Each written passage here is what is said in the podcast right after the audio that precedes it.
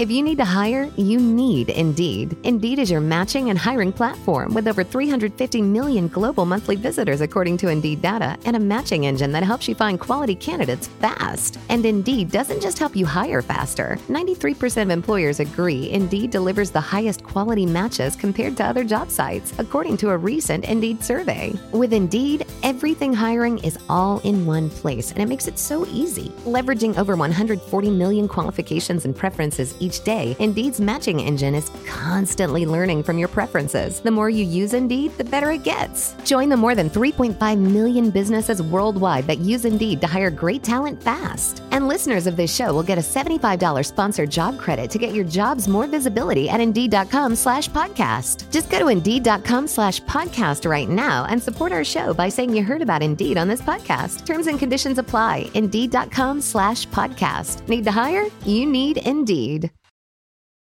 You're listening to the Unsung Podcast, where we talk about albums that we think are unsung classics, and then you guys tell us if you're right or wrong. This is the Unsung Podcast.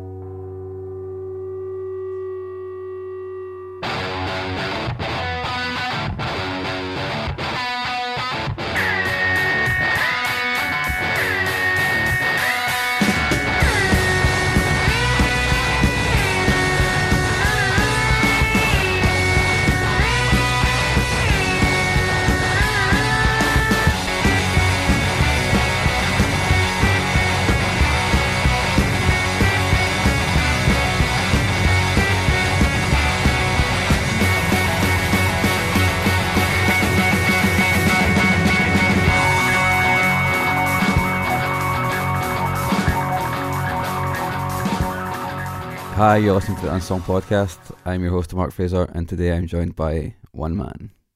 It's me. It's it's Chris. Hi, Chris. Hi, Mark. Uh, things are taking uh, a different route today. Um, yet again, Again. uh, Rustie is hanging over us for one more week as uh, David has to honour some sort of short notice, family related medical obligations, and Yeah. you know, wish him well. hope that goes. Hope that resolves itself. You know. extended family member manner. well as well. So, um, but it's a good opportunity actually because it's been an interesting week in music. Mm-hmm. um, if that's what you can call it, uh, with uh, some something of a viral sensation, Mm-hmm. uh, not necessarily in a positive sense, in the form of Threatin. Threatin.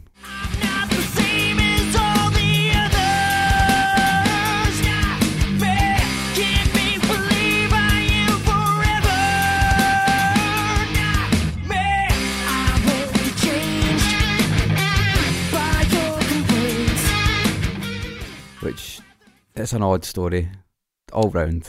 It's an odd story, but it actually, by analysing it, by looking at it, it shines its own light on a number of other really interesting aspects of the contemporary music industry. Absolutely. Um, so we're going to skim across it and then turn our critical eye to some of these angles, which actually I think some of them in the coverage of this threatened fiasco have been a little bit overlooked, mm-hmm. and they're probably bigger issues than just this one chancer. Yeah. Uh, so we'll have a wee, you know, we'll have a wee dig into that, and this will be the unsung podcast blows the lid off yet another scoop. We're talking Watergate levels of yeah. investigative journalistic brilliance here.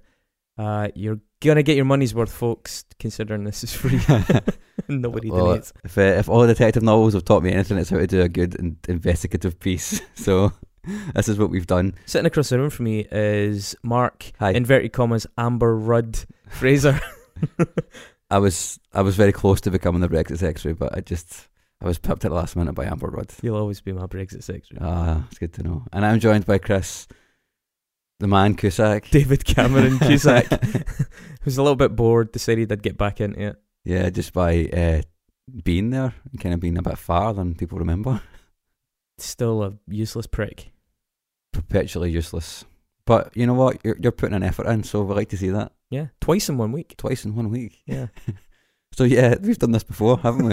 I'm getting deja vu. First version of this investigative journalistic piece uh, was recorded on a corrupted memory card. But you'll hear all about that in the cash call in the middle. Anyway, Let's let's crack on. let's set the world to rights. So you might you, you've probably heard about the whole threatened thing if you have an internet connection and, and you kind of follow music, but you might not know as much about the detail of it and and how just how much and I'm going to quote Chris Cusack directly here, just how much number fanning was involved. So Threatin uh, is the group of Jared Threatin, whose real name is Jared Ames or Eames. We're not Yeah. quite sure on the pronunciation, but we'll see Ames. I think E A M E S, and he is a musician, basically from California, from Beverly Hills. Although he seems to have relocated there in 2012. Mhm. I think I get the impression he was maybe from somewhere like Arizona originally, given his his history. Uh, in a nutshell, Jared embarked on a world tour, uh, beginning at the start of November, and very quickly word started to spread that something was amiss. Uh, basically, the audience. so, despite having told venues that he'd shifted massive numbers of tickets, so I think, like for example, the Camden Underworld, the figure was 291 pre-sales, which is a lot if Mhm. you're a kind of unknown band from the states. A lot generally, I suppose. yeah, I would say. Um, the Bristol Exchange, 180 pre-sales. Uh, the actual numbers in Camden were three, and the actual numbers in Bristol were apparently zero. hmm And word started to spread online that something was going on. This whole thing about the record company or the agent saying that they'd sold all these pre-sales. Uh, it was clearly a bit of a con job. They'd put together this tour. They had these massive numbers on social media, and people were like, "Who is this band?" Like we thought they had a big following. We thought they had some sort of reputation. They were a breaking act, and it turns out it's all been a little bit of a scam hmm from the looks of it. Now there was some ambiguity as to whether or not this was a masterstroke bit of satire, which is probably wishful thinking. Which is he's which is what he's now claiming. Yeah, he seems to have retrospective. Uh, he, he seems to have tried to retrofit the whole thing to some incredible, uh, ironic, uh, you know, ba- Banksy esque Mhm. musing on the, the record industry. Uh, I think that's a pretty far fetched. We'll maybe explain why in a little bit. But that's that's basically what happened, and the word spread via some posts online from Camden Underworld, from Bristol Exchange, and then other venues and promoters, the bands they played with, Mhm. like what exactly is going on here. This band turning up, nobody coming to see them, and things, and it it, it seemed to expose a procedural shortfall, um, as well as it was just like good gossip. I think for people being like, "Wow, what balls!" Mhm. like what a brass neck that guy has to to do that. Um, I think the thing is, as we sort of noted quite quickly, like this guy's invested a lot of money in this. a lot of money. I mean, a lot of money. You see, this is a, there's a lot of speculative expenditure here. Um, it, it is not cheap to hire, for example, Camden Underworld. I think No. you've it's seven hundred and fifty. yeah, seven fifty pound to hire that, that Yeah. room, you know, and that's that's expensive for a venue, but I guess it is London. You know? Yeah, and then you're talking like all these higher fees, equipment fees like backline Mhm. fees, transportation fees, flights for what sounds like four musicians, a road manager, Yeah. maybe a driver. Mhm. Um, You know, there's there's an incredible outlay on this. You know, Sick Chirpse did a, a, a really in depth article which we will post, and we're going to kind of quote from as well on this. But they reckoned that he would have spent just in the, just here alone, like in the in Europe, like about thirty thousand pounds. They reckon just for paying venues and, and getting around, which is a lot of fucking money, man. I don't know any band that has that kind of money lying around. Yeah, I mean, it, it seems likely that he is drawing on funds from somewhere else Mhm. because he doesn't have this a storied career prior to this. It was interesting as the shit hit the fan on this subject, and uh, Jared Threatin uh, disappeared off social media briefly. Um, his Wikipedia page, I believe, was deleted. Yeah, they deleted entirely. and Yeah. then um, it popped back up. And the one that's up now actually is obviously a third party because it's quite, uh, it's quite a lot more objective than the original objective. one. Yeah, yeah. Uh, and it's, it's it makes for some fascinating reading as well because somebody's done a little bit of digging on him as well. Um, it turns out he was previously in a band called Satith with Mhm. his brother and uh, his Scott. Scott. That's Mhm. right. Um, who then went on to do something else, I believe. And uh, he was also in a band called Abigail Williams.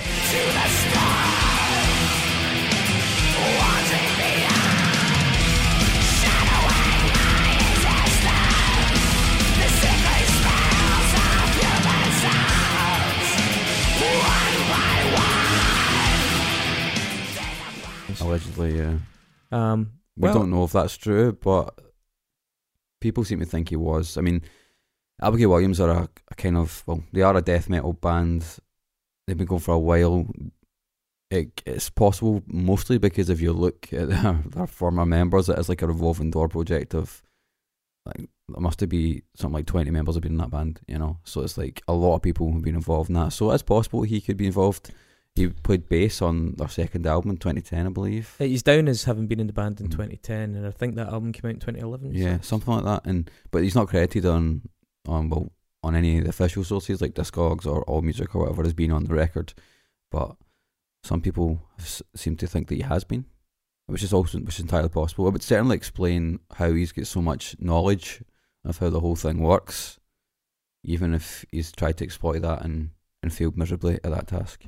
It's probably fair to observe as well that he's a capable musician. hmm Yeah, Uh, he can I mean, play. his music is decidedly unremarkable, Mhm. um, but he can play and he can play multiple instruments. And indeed, is it a single "Living Is Dying"? Mhm. I just love that title.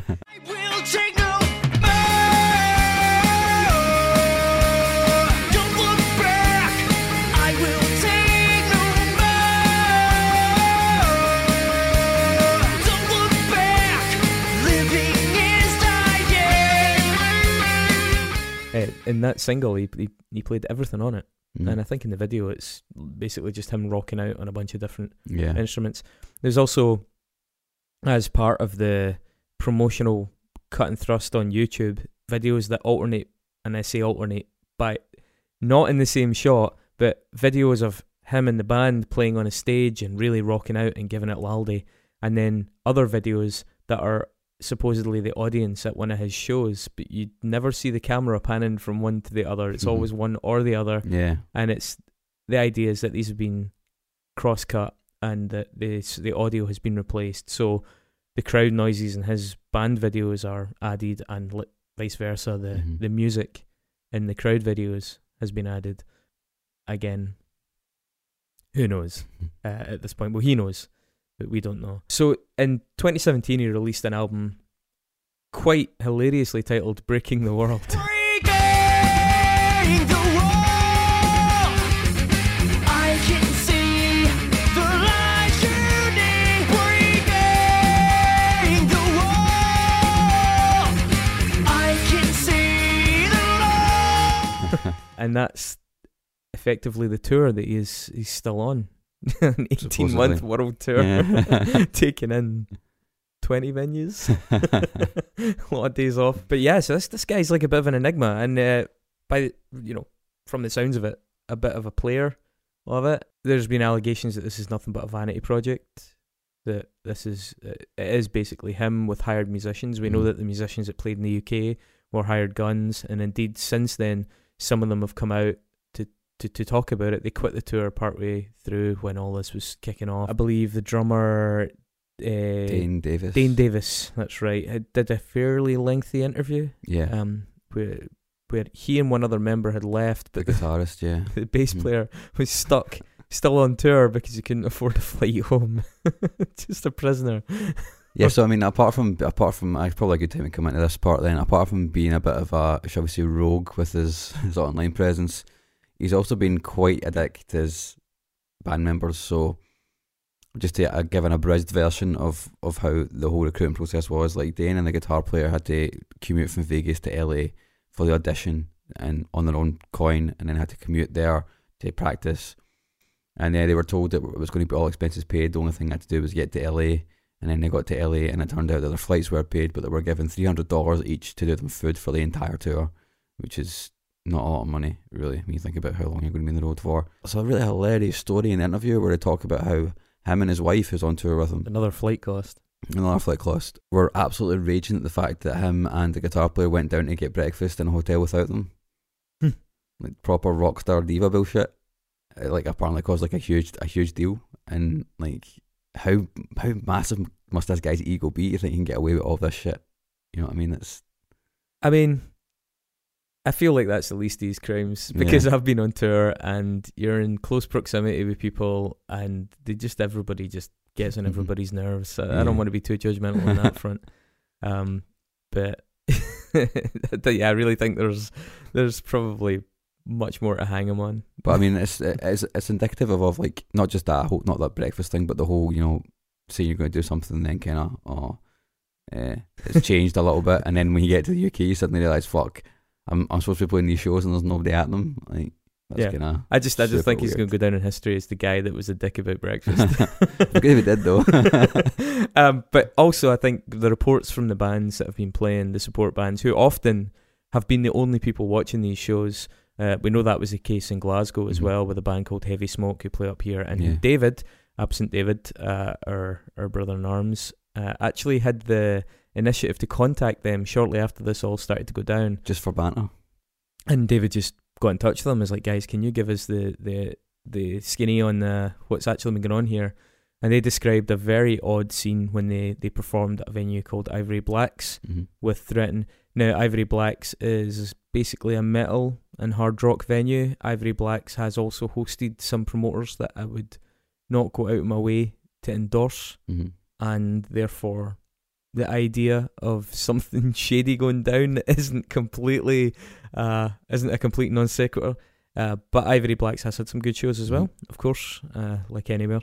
Um, but the guys in Heavy Smoke described a very strange scenario um, with the band and especially Jared Threatin being quite standoffish, uh, quite unfriendly. And I think that part of it is what really made me doubt the idea that it was some giant satirical project. hmm Because I feel like if that was your game and you were in in your own joke and you were like, oh my god, this is going so well, especially when the press started to catch on, hmm you would be like almost like, it's working. Yeah. Hey, it's working.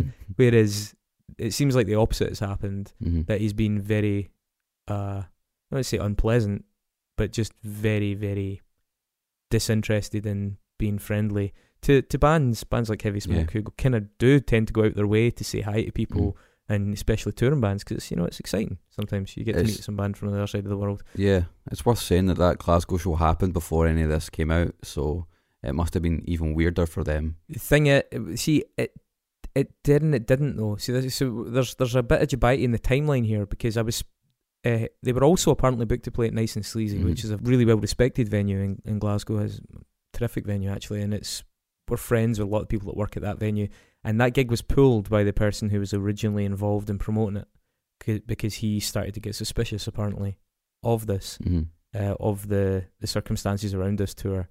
And I can only assume either they were going to play twice in Glasgow or they then at short notice relocated it to Ivory Blacks. That part of it we don't know. Be Mhm. happy to find out if anybody wants to contribute. So I don't want to, I don't want to act like we No, have the full picture there. But there's some people definitely clicked that Yeah. something wasn't going on here Mhm. because they bailed out on that as soon as word started to creep out that Yeah. these shows were a disaster. but it wasn't in the press before. Like it wasn't like a bigger deal. It wasn't that big a deal at the time. It was No, just another It seemed band, to be uh, the the Guardian and NME. enemy. Yeah, one of their partners apparently. yeah, ironically, had a couple of quite high profile stories that went viral about it, Mm. and that's when everybody started to really spread the word. Um, also, Davis, uh, Dane Davis, had mentioned some of these shows, uh, just talking about the sort of weird atmosphere that the band, especially for their first show in Camden Underworld, didn't know that anything was awry. They, they they turned up and he describes the staff being lovely, the engineer was good, they did the sound check, everybody was there, everything was there that needed to be there for the gig to happen. They went backstage and he says it wasn't until they were about to start playing that they came out and they noticed why is this place empty. Mark and I both kind of looked at each other when we read that and we were sort of like, what? What? You were like sitting backstage the entire time. the entire time and you weren't aware that there weren't hundreds of people in the room next to you. That- I mean, that seems a little odd. yeah, You know, the, I, I don't necessarily buy into that, and I'm not sure if maybe Davis is trying to distance himself from the pro. The thing seems pretty likely, probably is. Mhm. Um, maybe they were just flight tired. Maybe they just wanted to doze off in the green room and then go on stage. I don't know. That did seem a little far fetched, but hey, you know, we give him the benefit of the doubt because he's had a rough week. yeah, just a bit. and that's another thing that's worth, pointing out as well. Is like, it's potentially these guys are session players. You know what I mean? And they make their money and they make their reputation off of playing with good artists. You know, or artists of talent of a certain caliber. Having to do this kind of thing, you know, that's uh, that could be quite a could take quite a hit in their reputation and try to get future work as well. You know, so that's that's something. Even bigger bite out your morale. Yeah. Like, Why would you want to keep doing it? Yeah. Seriously, sometimes as a musician, it's just it, ta- it takes bad experiences, and you're like, you know what, fuck this, I'm going to become an accountant. you know, it's just, could have happened to Gibby Haynes. Could have happened to he, it went it went reverse for him though, didn't it? Um, another another kind of interesting twist in this is so we, we had to be look online at um oh I can't remember is it threatinmusic.com is that Yeah. his, is that his webpage and if you look on the website there's it's entertaining. There's there's there's some stuff on there that seems dubious uh but what's even more interesting is that you then go to the record label Superlative Music Recordings or if you look at their logo it clearly says Superlative Recordings Music. It's just so amateurish. Um, but when you look into Superlative Music Recordings bio, it claims to have been founded in 1964 after the founder watched the Beatles on Ed Sullivan, and that it sort of endured the the blight of disco for a decade until the 80s. It was redeemed by the new wave movement, and uh, it claims to have released stuff by bands, and it, it's it's unclickable names of bands. Uh, including Ice Age and Braid. Dozen roses in the car,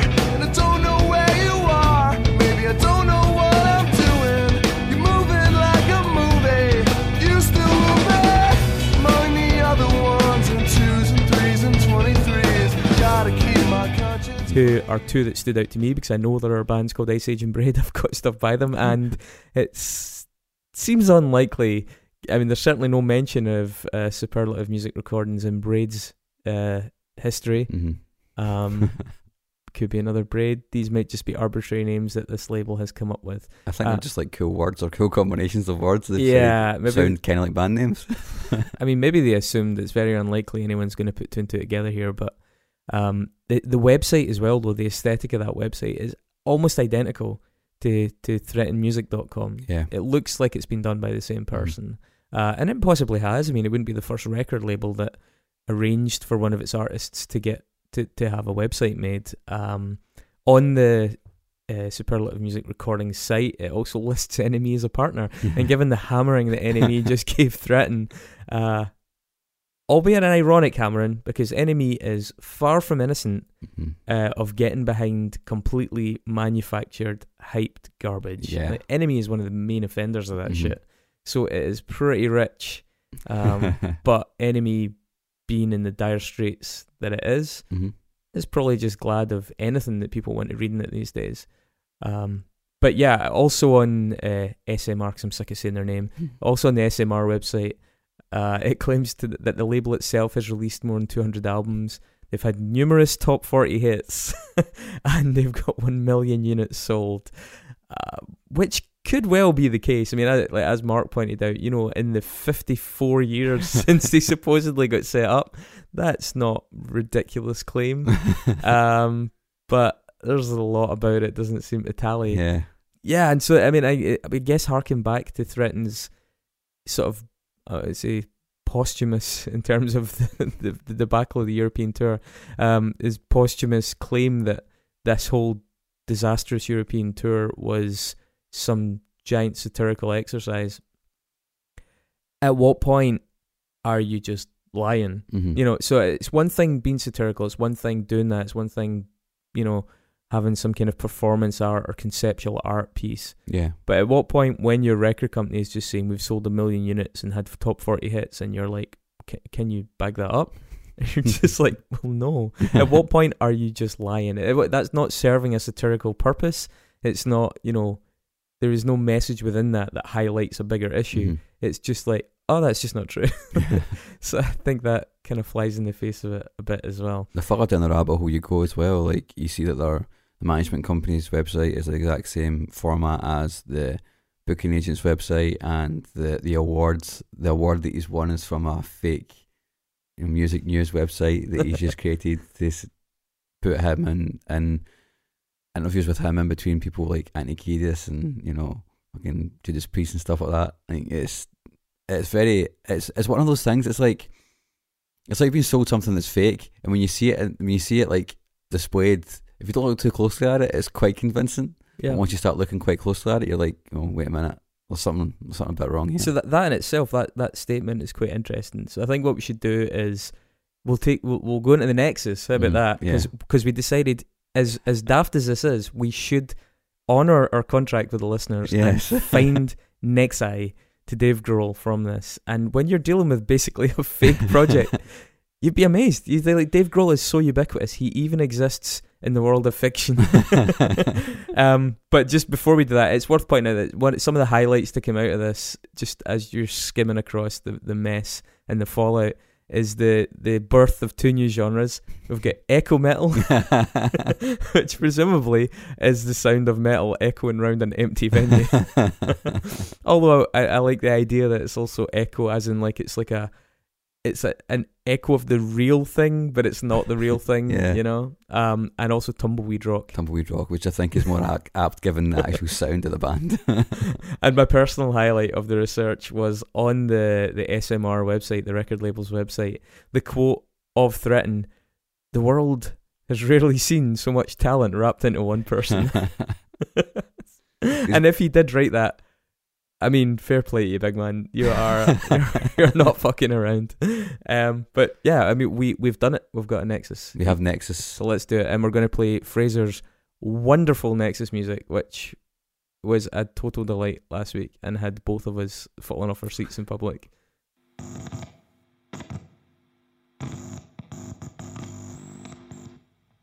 It's the Unsung Podcast. Dave Grohl Nexus need to find a way to connect the show to that guy.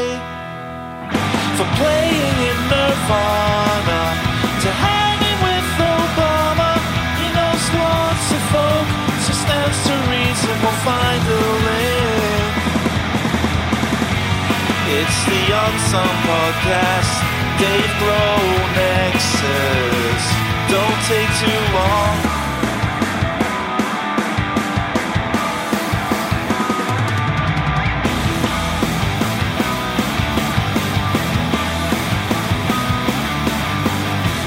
Right, you guys ready? Are you ready? Here we go.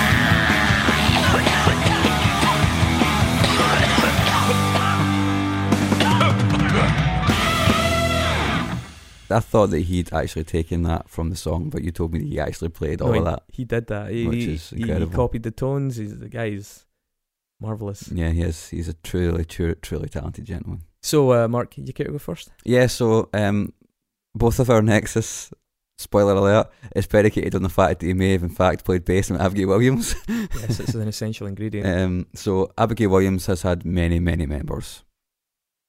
One such member was a, a woman called Ashley Jurgenmeister, who is a key, who was a keyboard player and Abigail Williams. She later went on to Just like to point out, we, we already recorded this episode, as we said, and Mark still hasn't learned how to pronounce play. that It's, name. it's, I don't, it's fine. I, I don't care.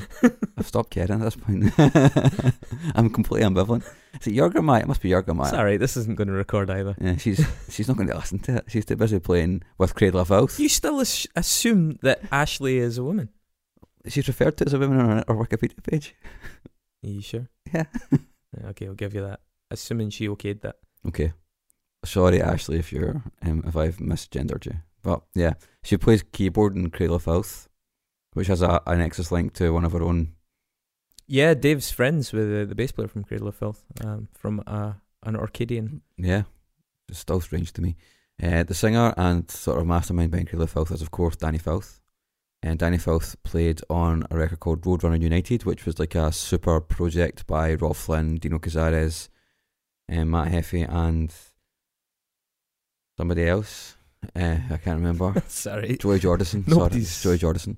we're just um, throwing names at the wall here. And they, they basically had a whole bunch Well, of. I think by the way, like I think we spoke about this as well. Dino Cazares, the the Ron Jeremy of new metal. Like I bet you they held all their meetings in strip clubs.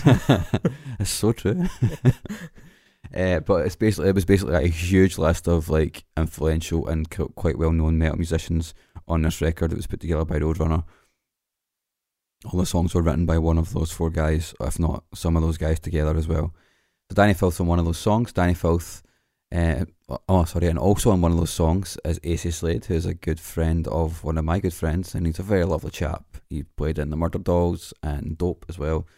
and he's just a bloody lovely chap. Plays for Misfits too, which is interesting. And he's also played bass for Joan Jett and the Black Hearts, and Joan Jett was part of the Nirvana reunion a couple of years ago with St Vincent, and also recently, more recently with Brody Dalle too. So yeah, that gets you to Dave Grohl, who played drums in a band called Nirvana at some point in his career. Acceptable, yeah, absolutely. Yeah, as as Mark says, mine also involves the band Abigail Williams. So, given that so much of Jered Eames's past is fictitious, we're going to hopefully go with the fact that that part of it might It's be real, true yeah. because he didn't write it; someone else wrote it. Mhm. Um, so Abigail Williams also at one point or another featured uh, both Zach Gibson and Alan Cassidy, who are members of Black Dahlia Murder. Um, Black Bar- Dahlia Murder uh, in 2008 uh, were part of Hot Topic's Summer Slaughter tour um, with some other pretty big names um, that kind of escape me right now. One of those big names is Vader. Mhm. Uh, Vader, and this is this is where it gets fantastic. Vader are actually the band that gave Eagles of Death Metal their name, and I I didn't know that. I, I was like, I was when you're looking for a Nexus and you you you come across a gold nugget like that, you're like, this is a gift.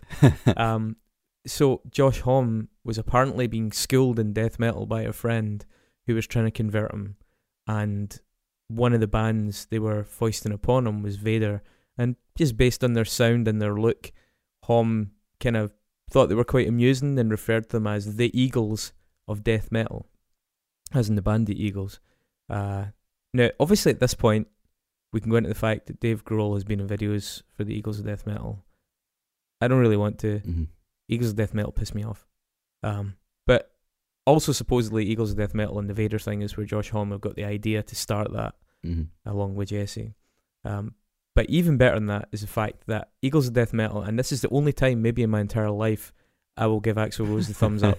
But Eagles of Death Metal supported Guns N' Roses, and it ended up. I don't know if it was meant to be a tour, but it ended up just being the one show because after they performed this back in 2006, uh, Axl Rose went on stage and referred to them as the pigeons of shit metal. Good old Axl Rose. totally. Uh, and then, funnily enough, uh, in 2017 at Firenze Rocks in Italy, in Florence, uh, Dave Grohl joined Guns N' Roses on stage to perform Paradise City, which would have had Cobain spinning Oh yeah. at a ferocious rate in his grave. Surprised we couldn't hear him like a turbine. um, it's also the most Dave Grohl thing, though. yeah, just to sell out your past. Yeah. So yeah, that is the Nexus, and we'll treat you to a little bit more of Fritz's masterpiece. It's the Unsung Podcast. Dave Grohl Nexus. Need to find a way to connect the show to that guy. From playing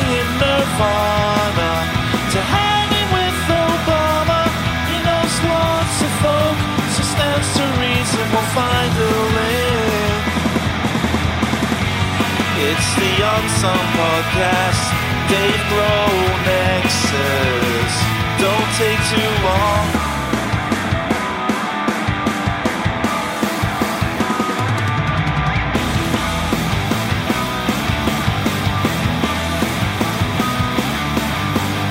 All right, you guys ready?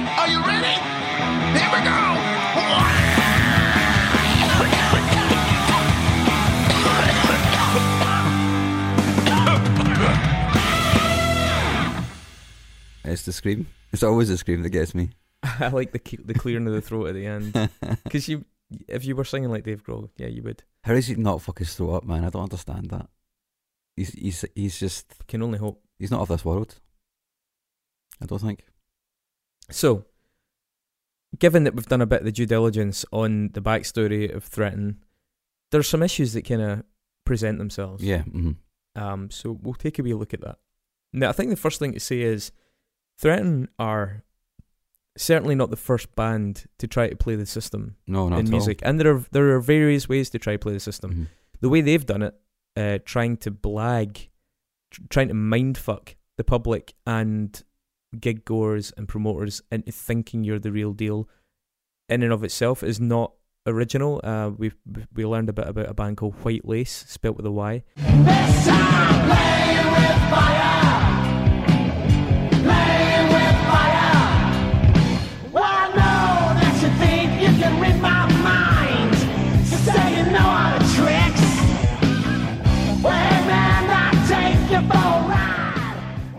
from the 1980s. And White Lace were your kind of stereotypical hair metal, huge permed, ridiculous poison esque group.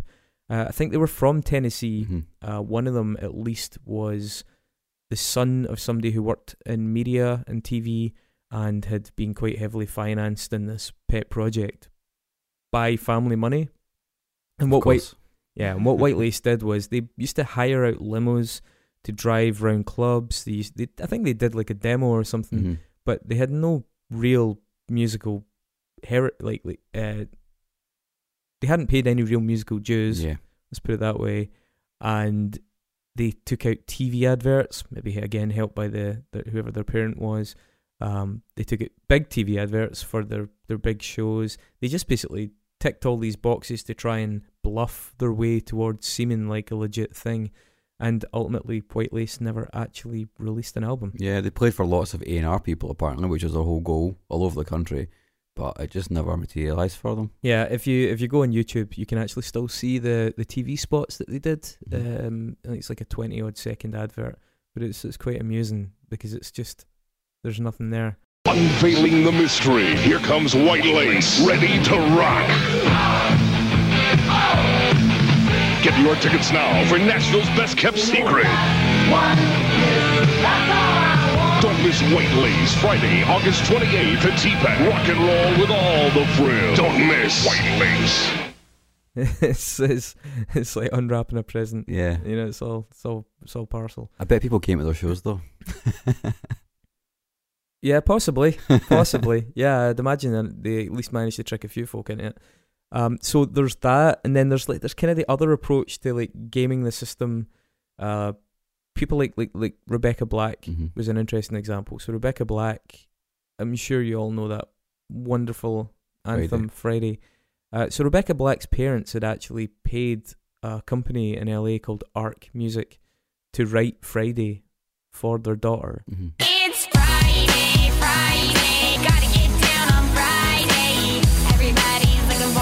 To the weekend, weekend. Friday, Friday, getting down on Friday. Everybody's looking forward to the weekend party. I don't know if this was just as a gift, if it was just as a hobby, if it was a, well, you know, she wants to try singing. Let's let's invest and back her up a bit. I mean, she's just even looking at the figures. Rebecca Black's at 127 million views online, and that's before you consider all the licensing, all the you know the the royalties from perf- performance, TV, just so many other other different revenue streams. Like the parents made a pretty savvy investment yeah. there. To be fair, All completely by accident as well. yeah, yeah. I mean, uh, and she was like 14 at the time. Yeah. This is weird, actually. She was like 14 at the time. Mm. So Rebecca Black's in her like mid 20s now. She must be right. When was that? Probably early twenties. So yeah, so Rebecca Black's in her 20s now, and that fucking, I, as far as I'm aware, she's never done anything else, has she? No, because she couldn't sing. She knew that. she knew that. Like that's one of the. I, I think that that, that was the, the great kind of. Um.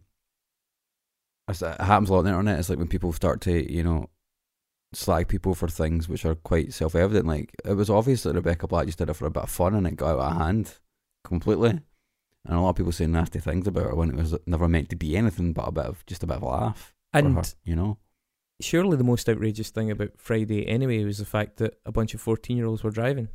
That's inexcusable. I was thinking about this. uh, I know this is the second time we've done this, right? But I was thinking about this afterwards. I was like, imagine being the guy that runs Ark Studios, right? And you're basically getting you're charging people four thousand dollars for for songs that you've written, which are probably all pretty much gas, just to satisfy some probably wealthy wealthy parents in the west coast of in the west coast of America, right? It probably seems like a pretty sweet deal until something like that happens, and then you're gutted. you know what I mean? But nobody deserves that disappointment more than the scumbags that unleash that garbage on the world.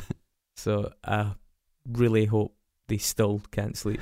I really hope they still wake up screaming in the night hearing their song, but for all the different reasons than us.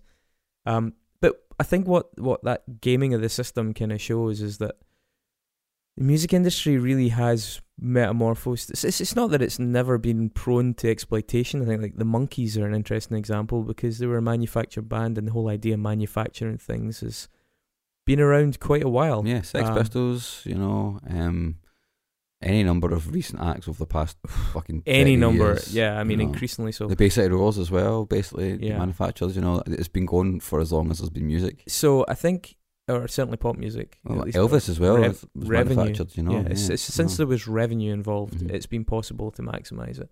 Um, but what's interesting is the is the means by which you can fake it now.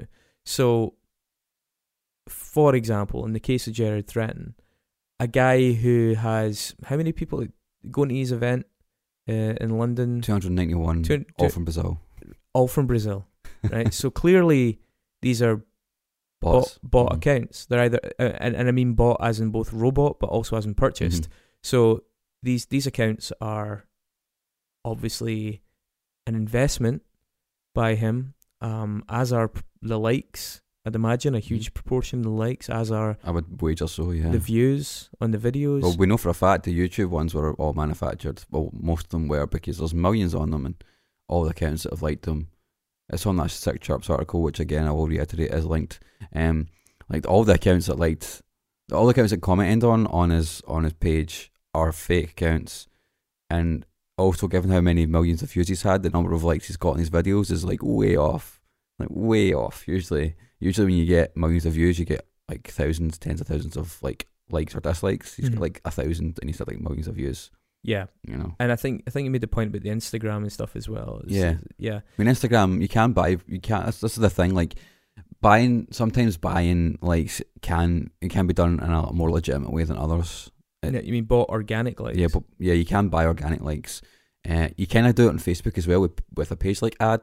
It's just they're just delivering to people who are likely to like your page, real people, and that can turn into fans. Do you know what I mean? So that is a legitimate way of doing it. It's sometimes quite savvy to do that because in a day in a day and age where social media is a big thing, and I'm a social media manager. You know, that's my that's my day job.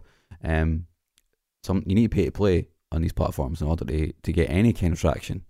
You know, uh, one thing that I, I can say is probably pretty good from Jared's point of view is that um, at least he understood the value of touring to try and to try and build something, even if it was all fucking fake. But at least he understood that part of it, which a lot of acts like that we have come into contact with don't, and they think they can just chuck money at things Yeah. online Well, they, and they- organically, and, and can, it doesn't work. and they quite often can. yeah, So with the case of Instagram, I think we looked into it a little bit deeper, and it worked out about nine cents per like.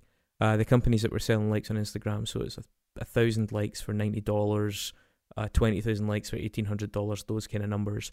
And as Mark says, a lot of those are organic; they're real people. I think what was fascinating is that there are so many that are also completely fake, and that's where you get these bot accounts, these just fabricated accounts all over the place, based based everywhere, sold in bulk, Mhm. uh, fake people, uh, largely. Now, and, and and this is this is a very topical thing. Like this is this is actually this this actually ties into the American election in a lot Yeah. of ways because it was those sort of accounts on Twitter that were being used to spread fake stories that Mhm. were being used to take headlines from RT and Sputnik and you know propagate them around the internet. Um, you know, you could tell these things because they had like eagles and the logos, and they had you know mum, gun owner, all these kind of things. And it's the same with these other fake accounts. They sit there idle, and then they're activated when somebody in the company gets money, and then by thousands, millions at a time, they start doing whatever they're told to do. They're programmed to go and support things. Yeah, you don't even have to be a particularly talented like software engineer or hacker to act to, to write the scripts that's required to make these kind of bots work. You know, you can go on YouTube and see how these farms work. It feels like a, when we talk about it, it's a dirty secret, but it's really not. We'll all have been a victim of it or have seen it at some point, maybe to a greater or lesser degree. Absolutely.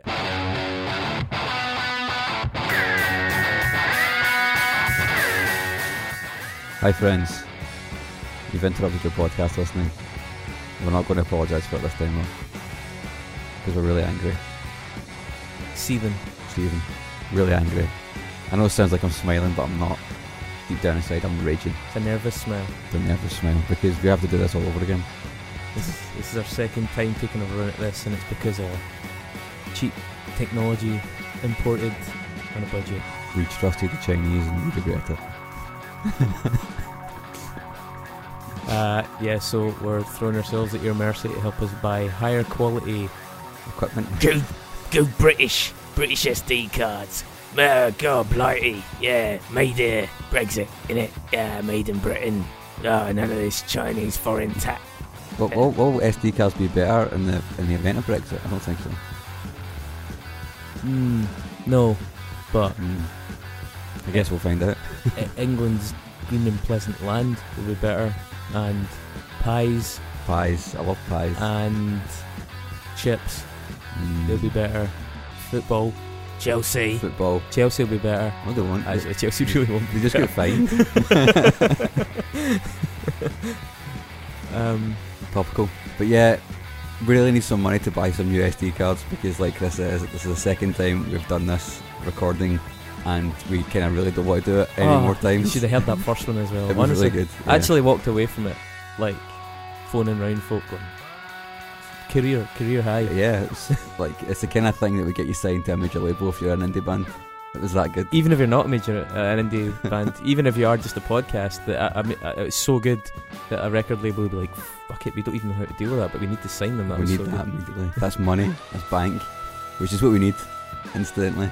So give whatever you can. Fifty pence would even help because you know SD cards are not that expensive.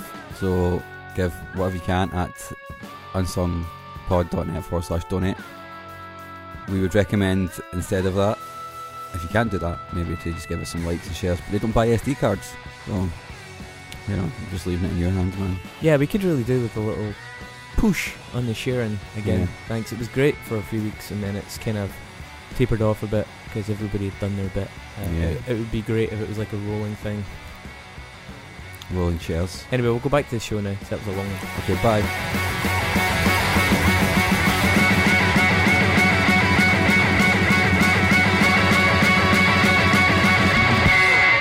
Think in the US election, for example, one of the things that made it so potent and one of the things they're discovering now, and which frustratingly isn't up for debate, is established, is proven, is evidenced clearly and abundantly by many different intelligence organizations, uh, is that the technology exists in the form of data analysis Mhm. and algorithms to very, very, very precisely target these things now to, to influence certain things. So whether you're influencing one media campaign or whether you're looking at one county in Ohio, which is a swing state, um, and you're like, we want to win this county. This county, you know, they they reckon that it was something like seventy seven thousand votes ultimately that won Trump that election because of where they were, like spread across key states like Ohio and Florida and places like that.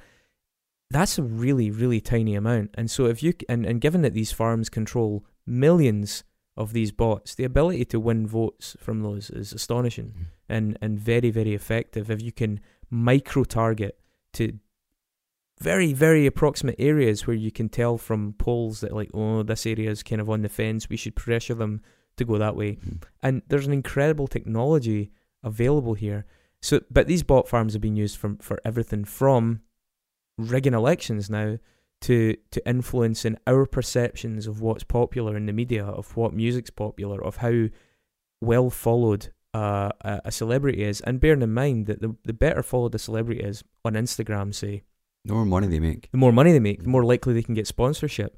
The the money they'll get from the video views for starts on places like YouTube, especially if it's fake views by by by the millions, they're actually getting hard and fast revenue there and then, but also advertiser revenue. Mhm. It's huge being able to pitch it. yeah. Uh, and there's there's a real there, there was one really interesting case study. Um, the New York Attorney General uh, basically ordered an investigation into a company called Devumi. Uh, Devumi, it turned out, had about three and a half million fake Twitter accounts, and they'd used those three and a half million accounts two hundred million times. So they had been getting contracts from they they reckoned about two hundred thousand customers on Twitter to try and inflate their numbers, to try and give the impression of those customers being better followed and more influential than they are. That does uh, lead to organic interaction, though. Eventually, It So does. that's the thing. It's exactly. Like, it's it's it- like starting the ball rolling. You know. you're manufacturing a consensus there. You're Mhm. making people think, oh, I, I like to think I'm cutting edge and I'm on the ball, and why am I not following that person? So many people are following them. I should be following them too. And so really, it's it's, it's there's a psychology to that. There's a the, the feeling of the fear of missing out Mhm. is a big part of it, and the fear of being a part of an out group that isn't. Oh, you're not following so and so. I can't believe it. Speaking of the psychology of that, just something that I, I want to mention is I was looking online at the whole thing of buying fake Facebook likes for bands specifically, right? And I I came across a number of articles which were basically saying like if a band basically breaking down the number of likes a, a band has, right? And it was articles from websites saying if a band's got less than a thousand likes, they don't take their career seriously. The perception of that is that's powerful. If you're a new band, you know, like that's like that's that's fucking terrifying. Yeah, and. I, I think you and I both know as well. This isn't just the domain of, you know, eccentrics like Jared Threatin. Mm-hmm. Um, as it's also a domain of mid-table bands Yep. who are trying to bluff their way onto festivals is a big one. And again, that can be monetized because if you're if you're trying to get on a festival bill and the booker of the festival is looking at that going, oh wow, twenty thousand likes, yeah, Mhm. I'll, I'll get them. You know that again is a real payback in terms of the fees and the profile and the sales and you, I mean you, you don't mean me to walk you through it, but it's going all the way up the ladder, right up to the top. Now, as part of that investigation into Devumi, they discovered that they were getting business from reality stars, they were getting business from models, they were getting business from stand-up comedians, TED speakers, musicians, unsurprisingly, uh, and even pastors. So in America, that competitive market for Mhm. like religious speakers and radio hosts and you know community figureheads, even they have realized the advantage. Now, I don't think for a minute that the individuals themselves are necessarily privy to this. I think some of them will be, of course, especially the smaller bands and such like. But I think what's just a given now is that you know your your office intern at a label, your your person there trying to work their way up the ladder is nudge nudge wink wink. You're on this campaign, you know. Here's a bit of budget. We want some more Mhm. likes. You or, know, or Bob- buy this yourself and claim it back as an expense kind Yeah, of thing. you Bob's know. your uncle. Mhm. I, I think from the conversation um, uh, conversations I have within music industry, it's become pretty obvious that a lot of the bigger and not even the biggest labels, some of the smaller labels are kind of aping the tactic. They are, as a matter of course, trying to get their artists trending in terms of these figures, and they will just pay for these likes to get them on the radar, uh, to get them onto like to try and generate, as Mark says, the, the, the subsequent organic following that gets them on things like the Hype Machine websites that are like meta sites that aggregate data, and therefore, if you're on the Hype Machine, you're definitely getting invited to such and such festival. You've got, you know, you've got a chance of getting on, you know, your Jools Holland. You've got a chance of getting all, all these different things that can be knock-on effects of of those kind of trends. Yeah, mhm. And so this practice is far more prevalent than we're really being allowed t- to know. And I think one of the most telling things was uh, in 2012, December 2012, YouTube, who obviously pay based on plays and such like, Yeah. uh, had a massive investigation into what was going on uh, uh, on their site in terms of these bot bot plays, and ended up purging millions and millions and millions of views, uh, including from labels like Sony and Universal and this, the subsidiaries of these uh, record labels. Lady Gaga, interesting example, lost 156 million views in one day.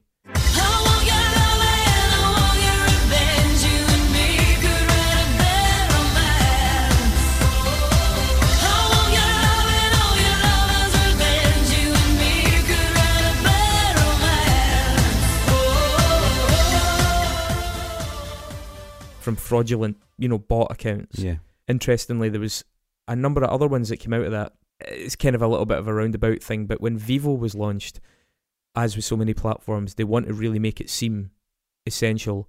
And the chat was there was a whistleblower who went under the uh, who went by the name SPK or Speak, uh, and this whistleblower said that he had been developing uh, some algorithmic stuff and had been contracted to work on twenty thousand distinct videos uh, using his software to the extent of millions of views on each.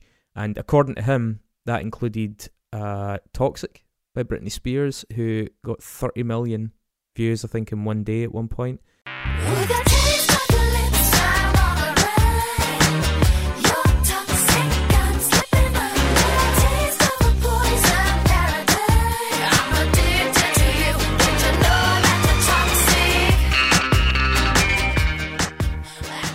Uh, the Kanye song, what was it? Heartless. Heartless by Mhm. Kanye, which uh, was 33 million in one day. How could you be so cold as the winter wind when it breeze, yo? Just remember that you talking to me, though. You need to watch the way you talking to me, yo. I mean, after all the things that we've been through. I mean, after all the things we got into. Hey, yo, I know some things that you ain't told me. give you to give you a comparison, Gangnam Style is still the number one all-time most viewed music video of all time on on YouTube, and that was getting about three million views a day. So they're talking about ten times more than the most viewed of all time. And those kind of anomalies in the figures really piqued the interest of people at YouTube. I, I believe there was some uh, some eyebrows raised about Tidal as well. Yeah, so again, talking about Kanye West, when when uh, Life of Pablo was released, it was also released roughly around the same time as Lemonade by Beyonce. Trying to roll me up. I ain't picking up.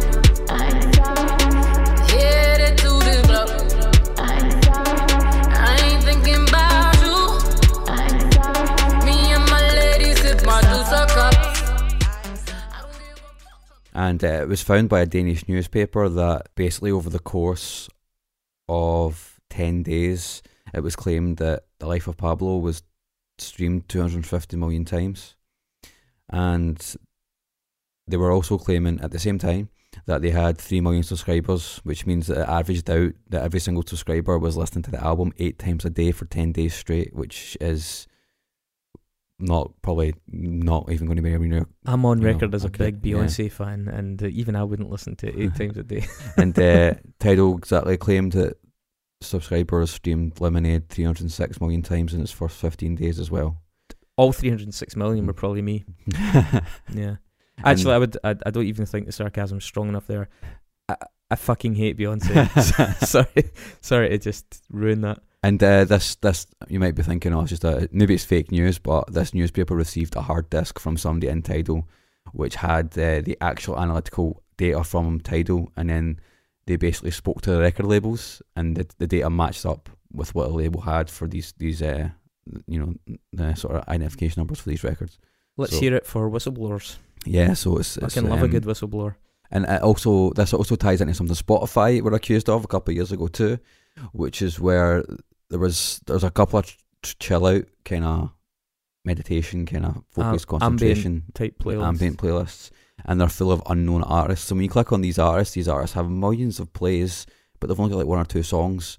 And it turned out that fifty of these artists that Spotify have denied it, but it turns out fifty of these artists were registered in Sweden and so it looks as though that they were actually hired by Spotify to write music specifically so they could put them on these playlists, which would then get them millions of views. So it's kind of like, That's the allegation. yeah, that's the allegation. Spotify have denied it. Um, a few sources have looked into it, and that's what seems to be the case. Um, the songwriters are all kind of similar. They might be the same people that's been responsible for writing these songs. Spotify said they don't do this. Even even as a Spotify employee, I think you could a savvy employee could spot the business opportunity there. It'd be like, God, we we should totally do that, hmm and yeah, make a bit on the side. Yeah, if you know how it works, then you can exploit it. You know. so we have this weird industry that has developed in such a way that the reality isn't always as important as the perception. You know, the popularity of an artist doesn't always necessarily have to be based on the sales, especially when sales are so poor. hmm Uh, the popularity of an artist is really about what people see, uh, what how people see themselves, how people perceive themselves. Like, what kind of music do they want to listen to? But also, do they want to be seen as being cutting edge? Do they want to know the latest music? Are you somebody, especially for younger people, that prides yourself on being up to speed hmm on you know the the the, the pop music freaking zeitgeist, and that is a pretty powerful uh, s- sentiment. I think, especially in younger people, you want to feel like the in group. they really seem to have found a way to maximize uh, the application of that. Yeah, the galling thing about it, uh, when it comes to those artists we've mentioned, you know, Lady, uh, Lady, Lady Gaga, Kanye West, Beyonce, Britney Spears, it's like they don't need, you know, they don't need the bump, right? They're still going to get millions of views and millions of plays anyway, Mhm. just by nature of who they are.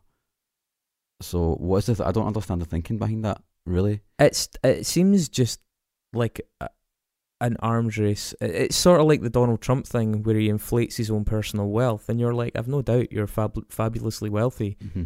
but I've also no doubt that he grossly exaggerates his own personal wealth. True. Yeah. When you're that successful, I guess you just become obsessed with the perception of it, Mhm. and you nobody wants to be like the 18th most successful music yeah, women in pop. Mm-hmm. You know, it- it's that kind of thing. It's like you would think, yeah, that would be great, but I think once you're there, you're like, no, damn it, I'm I'm gonna I'm gonna bump this. But as I say, I'm not sure that these people necessarily have a blatant involvement, like like a direct involvement with that. I think it's more that oh, the management want to tell her the right thing to keep her happy, and oh, you know.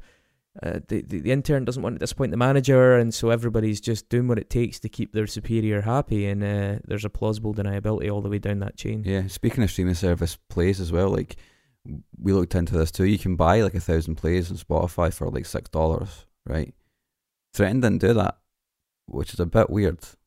Yeah, I mean, I think that's partly because he's sloppy as fuck, and he like as much as uh, I'm giving him a sort of dark kudos here for the brass neck that it took to do this. Uh, it wasn't exactly the most thorough or well thought out campaign. It was obvious when you lied about having 300 pre-sales that 300 people weren't going to rock up. It's not fucking Wayne's World, Yeah. you know. Like, like, unless he fucking was guided over here by uh, his Indian spirit, like it's it's a pretty absurd thing. It was bound to come crashing down about his ears, but maybe he didn't give a fuck. Maybe Mhm. it was just like, ah, I'm just gonna do this. You only live once. I think you know. Uh, there's another thing actually, just to just before we wrap this up. There's another side of this that I find fascinating, and this is like a little bit more close at home. So I work as a music hmm. promoter, and I've been the doing it for a gloves are long coming off. yeah, absolutely. I work as a music promoter. I've been doing it for a while, and I've got a lot of friends that work as music promoters and have toured. And I think you have a basic bit of insight. As much as I don't work at that the higher levels of it, you, you, there's basic standards that you would expect to be applied. It's like different stakes, the same game basically. So, in the same way as I have limited time for NME pissing and moaning about bands trying to con their way to success when that is exactly what NME's advertising budget is based on, as far as I can make out, I have limited sympathy for the fucking toys getting thrown out the pram by Camden Underworld. For example, who, well, f- first of all, who got £750 dry hire, which I would assume covers their costs. Hmm. That's surely the point of it. yeah. Um, but also, Camden Underworld took their ticket figures from a promoter from the American West Coast.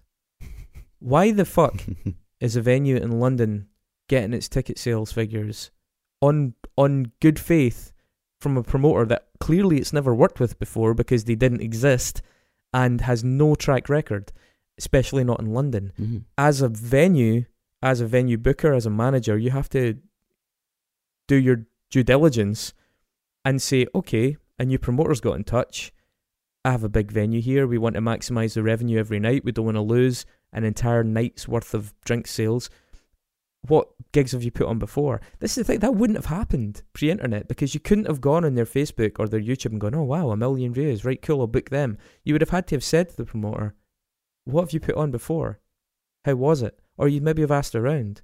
You, you, there was a level of investigative inquiry required to do your job that seems to have just gone by the wayside Yeah. now that there's little numbers on the screen that we just are like, you know, don't ask, don't tell, that looks legitimate.